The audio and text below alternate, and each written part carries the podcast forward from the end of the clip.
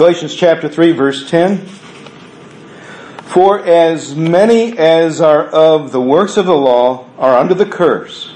For it is written, Cursed is everyone who does not continue in all things which are written in the book of the law to do them. But that no one is justified by the law in the sight of God is evident, for the just shall live by faith. Yet the law is not of faith, but the man who does them shall live by them. Christ has redeemed us from the curse of the law, having become a curse for us. For it is written, Cursed is everyone who hangs on a tree. That the blessing of Abraham might come upon the Gentiles in Christ Jesus, that we might receive the promise of the Spirit through faith. This is the Word of God for the people of God. Thanks be to God. Amen. You may be seated. You might notice that your bulletin's a little bigger this week. It's not a trifold. It's not because I was fired. I said to myself, if I ever don't work there, I'm not going to handfold trifold bulletins. That's not why. I still work at Four Rivers, all right? Um, but I wanted you to have more space for the notes today. And I also wanted, on the back of the bulletin, something you could give to somebody, tear it off, and they could have our schedule, our October schedule, what's coming up, and our um, stuff that you make your notes on, they wouldn't get. Because if you tore it in half and gave them that, they would have a way for you to invite them to everything we're doing right away. So I want to do that for you. And I, I noticed last week when I did that, it was too small for me to see. And so I said, I'm making it big enough where I can see it way out here. And y'all can probably read some of that if I hold it up like this. But that's the reason it's bigger. And um, I may keep it this size. I just don't know yet. All I know is the notes for today in that space I think will be very valuable to you if you make them. And I encourage you to. I'm going to offer some scriptures to you throughout. But I promise you that what I shared with several people this week is not actually true in the sense of which I shared it about this message. I told a lot of people that this sermon was going to be awful. I said this sermon is awful this week. And if you look at the title, it most definitely is awful. Awful, awful. Meaning, if you haven't figured it out yet, legalistic mindsets can destroy you. What do I mean by that? Well, I want to point you to John 8, 11. You, uh, John chapter 8 is the story of the woman caught in adultery. And I love this story. And, and this is, this is one of my most favorite passages in scripture because of what Jesus does. And if you remember, they dragged her, caught, it says, in the very act of adultery, and it's just the woman caught in the very act of adultery, just the woman. The very act of adultery implies two. Yeah. But they drag the woman, showing again she's lesser being in their mind, set it down before Jesus, and say, This woman was caught in the very act of adultery. As Moses' law says we must stone her. What do you say? Remember the story? Mm-hmm. All the leaders of the church, listen, church folks holding big stones. And uh, and I, I, I, couldn't really grasp a hold of this until we started collecting stones in a prayer off one time. I had a stone about hand size, and I thought, wow, that would really hurt if someone threw that at me. I couldn't imagine how many stones had to be thrown to kill somebody. But I hope it'd be quick. And, and as she was standing there, Jesus knelt down, scribbled in the sand, stood up and said, Whoever has no sin, cast the first stone been used countless times since then. Whoever has no sin, go ahead and throw the stone. Well, it says that the elders of the church, from the most um, wise and noble murderer there, wants to kill her, um, to the youngest, from the eldest to the youngest, they drop their stones and leave. And Jesus still scribbling on the ground, kneeling by her. And he stands up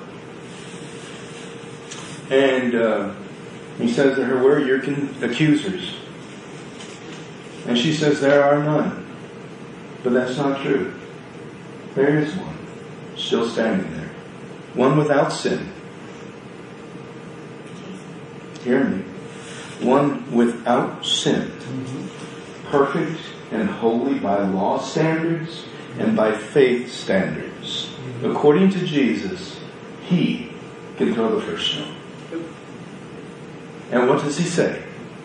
I got a lot of stones here, and I'll do it quick. Not what he says, is it? He says, then I'm not going to condemn you either. But then he says this, go and don't sin anymore. Change because you found mercy. Mercy of God is meant for a person to change. This is the first thing you need to know in a legalistic mindset. That God's mercy is there to help people change.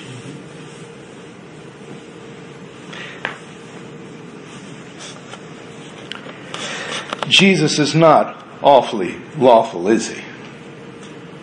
He came to fulfill the law so that you and I could walk in holiness. Now I want to ask you a question. When she gets up and walks away, would you say she's walking away holy or still cursed because of her sin? It's a tough one, isn't it? Mm-hmm. Because we want to see what she's done and think she's carrying it forward. Well, you're just a wretched, you know, you've been messing with marriages all over the place. And Jesus says, I'm not condemning you. What do we do? Do we say you're holy or is she still condemnable? Depends on how your mindset, doesn't it? Depends on if you're legalistic and under under law or under grace and righteousness of Jesus Christ. It's a tough question, but it's a question we're going to face this morning in a very, very powerful way, I think. So John 8 is where we begin with that, understanding that that woman, I believe, did not walk away cursed. She was under grace. In our chapter today, Galatians chapter 3, we begin to read that the law brings a curse on us. It says, in a quote there in verse 10, Cursed is everyone who does not continue in all things which are written in the book of the law to do them. Now, it says all things. Now, that's why Romans chapter 3 says we have all fallen short and all have sinned and come short of the glory of God. We there's not a person in this room that says, I'm not a sinner. Unless you're the first. But the only one without sin in this lifetime or any previous was Jesus Christ. All have sinned and fallen short of the glory of God. Because all have sinned, it means we all did not continue in all the things of the law. Therefore, we are cursed.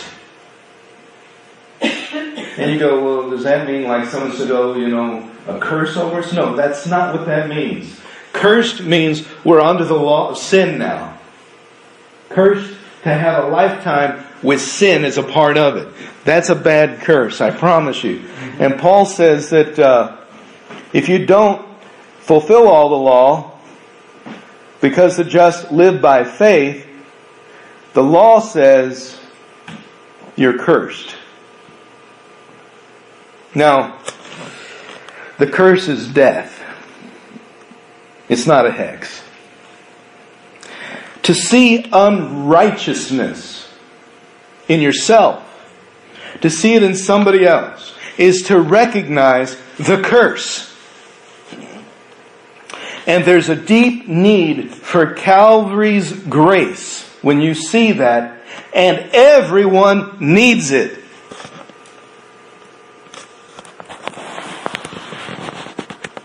Well, that person's a bad sinner. No, they're cursed with the law of death and they're living it out. They need grace. They need mercy and forgiveness from Jesus Christ. This is what they need. They already have what they don't need. If we move over to Galatians chapter 5, verses 3 and 4, Paul tells us this. He says, I testify again to every man who becomes circumcised Listen to this. That he's a debtor to keep the whole law. He's talking to Gentiles here, okay? He's talking to people who are not Jewish. He says, if you want to abide by the law, that you have to keep all of it. If that's what you want to do for your lifestyle, to keep the law of God complete through your whole life, you can't just say, I'm going to do part of it. I have to do it all. And then verse 4, he says, You have become estranged from Christ. You who attempt to be justified by law, you have fallen from grace. Legalism takes away grace. Let me put this in context.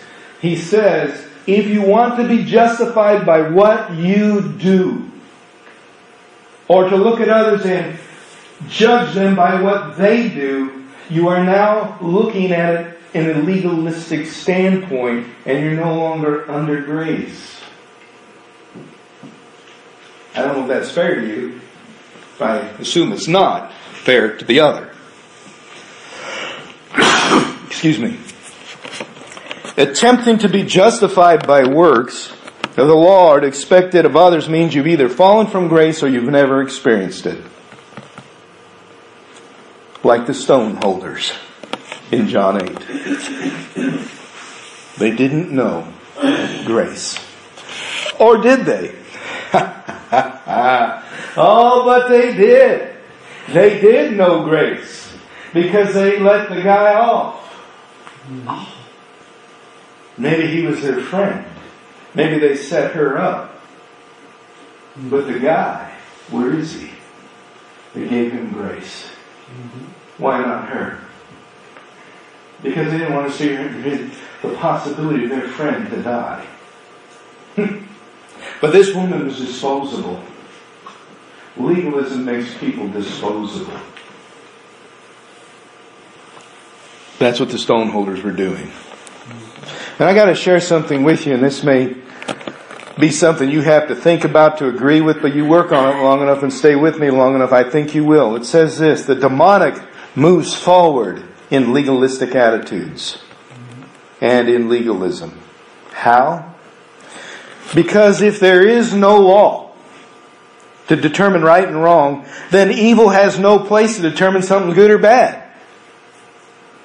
So it has no root to control and be against something to show you that you're bad or someone else is bad. And if there's no law for a demon to say you failed or somebody else failed and are cursed and in bondage to sin, then it can't condemn or control you.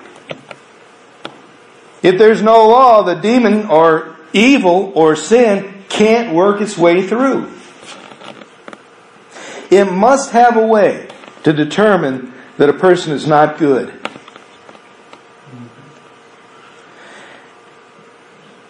If they are not good people, we deem them as unbelievers, unworthy, or unwanted.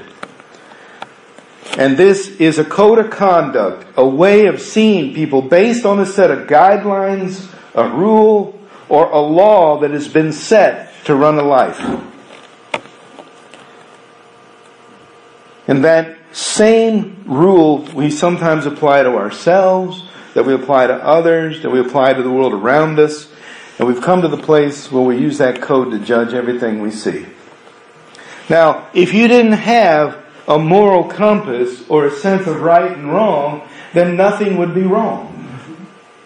And nothing would be right, it would just all be neutral. Well, there's no place for evil to weasel into that and say you just did wrong because there is no wrong. Therefore, the demonic forces of the devil and sin can only move forward in a legalistic mindset that says people are good or bad. One or the other, no middle ground. In Romans 7:21, in all of chapter 7, Paul is talking about the law, how he's trying to show that his nature isn't so bad. And he says, I find a law that evil is with me, and I'm the one who wills to do good. I desire to do good, says Paul. For the new man, the inner man, delights in God's law inside of me. But there's a second law. He says, in place at this time. And it's warring against this law, this new law of the new man in Christ. And it drags me captive to sin. The sin which entered when it took advantage of God's law to say that there could be something that was against God. So Paul says in his conclusion, with my mind I serve God. I want to be godly, but I keep finding myself doing the wrong things. I keep sinning and I don't want to sin. Therefore I know it's the sin in me because I want to do right. And I'm stuck because there's a war inside of me. A part of me wants to please God with all I am, but 10 minutes later I'm doing something I don't even know how I got there. And he said it's the sin within him that does that. The law created a place for sin to have opportunity to be sin. Simple way to say that, right? Scripture clearly states that the reason for the law was to show us our depravity, that we could not be holy people or righteous. It was never given to show other people their faults or to judge them. It was always meant for us to take a look at ourselves in relationship to God's holiness and righteousness, and each one of us can clearly say, I am not the creator of the universe. Therefore, I'm not God. Therefore, I'm not perfect. Therefore, I'm going to make mistakes. And therefore, I have sinned. God can't sin. Now you say, wait a minute. What does that mean, depravity? Because if you have sinned, you are under the law of sin and death. Apart from God, no chance of relationship or eternity with God because of that sin. And here Paul's saying, I don't want to do it, but I did it anyway. Now I'm stuck. It doesn't make the law creates sin. Sin took opportunity of the law to show God's goodness in the law and how we could never measure up. That's what the law was for, to show us we don't measure up. And I can promise you, I can walk down the street and I see lots of people don't measure up to God's law. I can look in the mirror and see people don't look up to God's law. We all can. None of us line up. It's awful to be lawful. Because you got to keep the whole thing. And that's legalism. And it won't get you saved. It won't get you freedom. It'll just make you watch every single step you make to make sure you don't make a bad one. And Paul says you're going to do it anyway. I'm stuck. That's what Paul's conclusion is. I'm stuck. My mind wants to serve God, but my flesh sins. And therefore I'm under the curse. And then he says this. What a wretched man I am. Oh, amazing grace, how sweet the sound that saves a wretch. The original word was worm. A worm. A wretch like me. Oh, wretched man, who can save me from this body to death? And Paul says the only way is through Jesus Christ. It's the only way to get away from legalistic mindsets is have a saving relationship with Jesus Christ that transforms you. But first thing you gotta know is you can't get there without Him. Our uh, small group tonight is going to talk about that very thing. It's talking about standing on the threshold of God's house.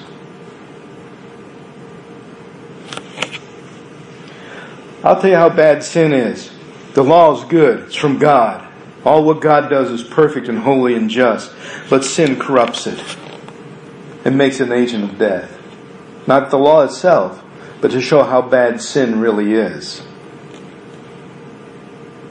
Sin took the righteous law of God and made it produce death in us. And it showed us our unrighteousness. So sin takes what is good and makes it appear to be bad. This is the nature of sin. And that law can never save a soul. Now here's what I want to share with you.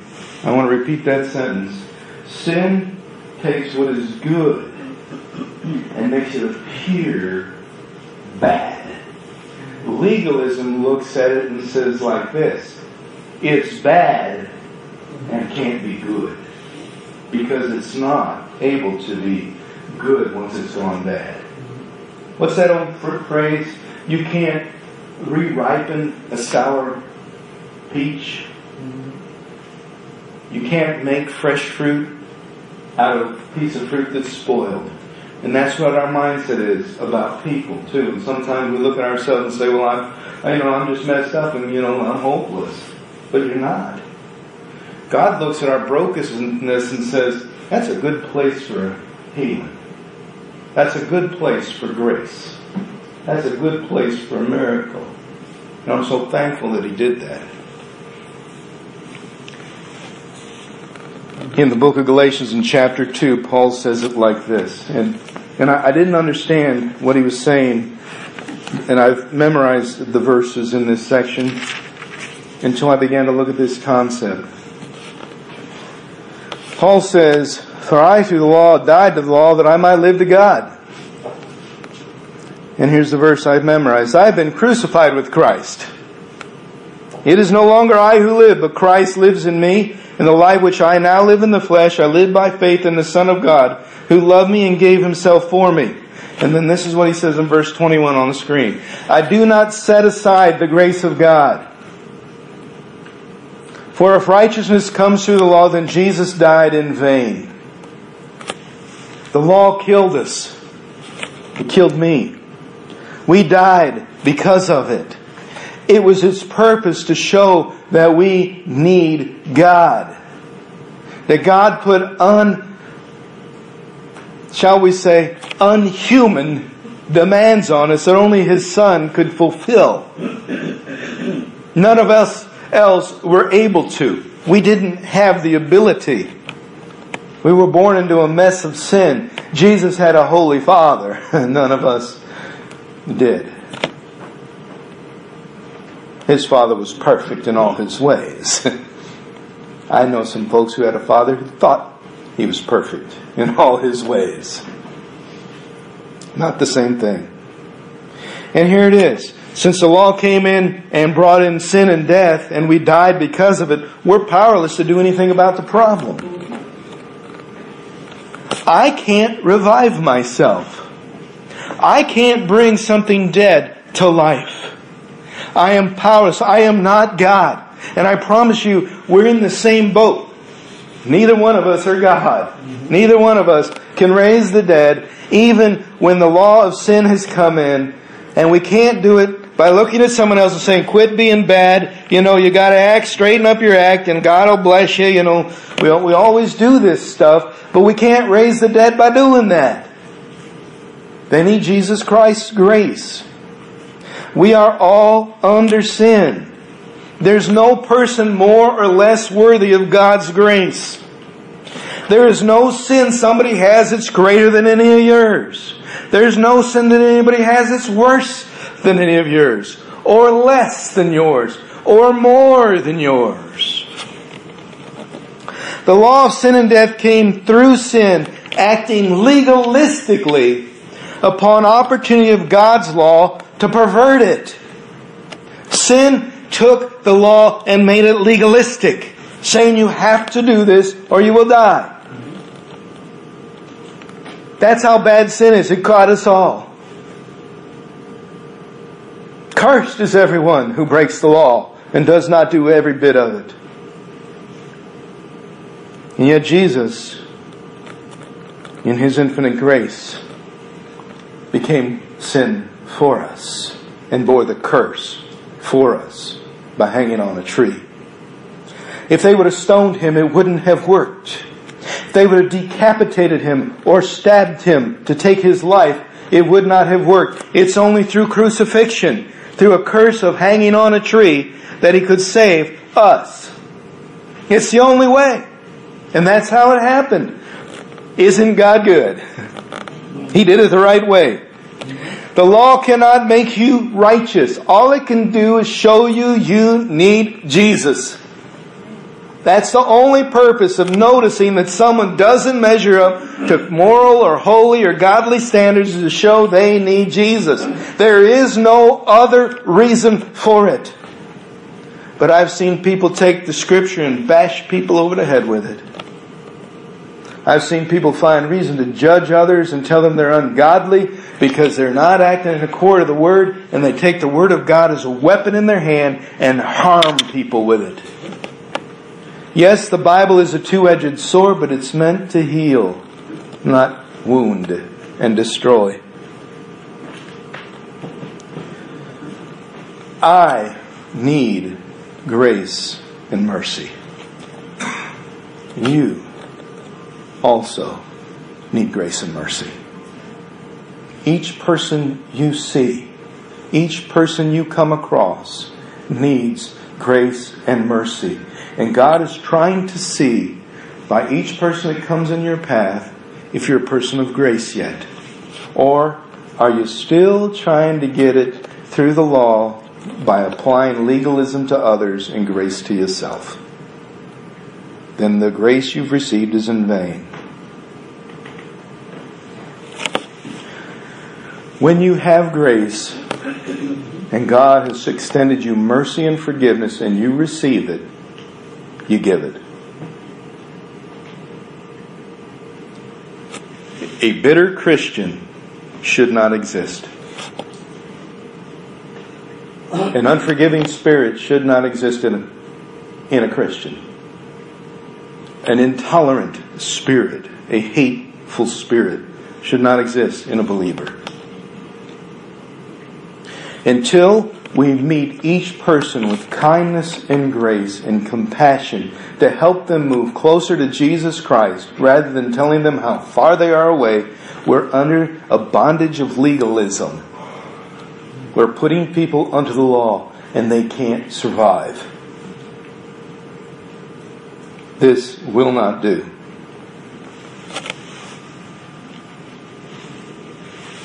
The Apostle Paul said it clearly. We want to do what's right, but there's something in us that makes us not do it. It's called bondage. Sin does that. That's the curse being acted out in our lives. However, Scripture is also very clear, and this is the good news, that the curse does not have to remain. That you can have the mind of Christ, the heart of Christ, and to love as Jesus Christ does if God washes you clean and white as snow and puts His Holy Spirit in you to live it out. Because you can't do it without it. Because all we can do is fail. This is a promise, and that's why Paul says, Who's going to save me from this mess that I'm in? I'm cursed, but I want Jesus, but I'm cursed. And he says, Thank God. It's the one I want that's going to do it for me. All I have to do is one with all I am and seek to love others all the way like he did and help to relieve them from the curse they're under. I've seen lots of folks under curses. And I've seen a lot of times where I wanted to judge them for it. But what they really needed and what helped them the most was when I sat down with them and said, What can I do to help? How can I help you get through this? How can God change your life?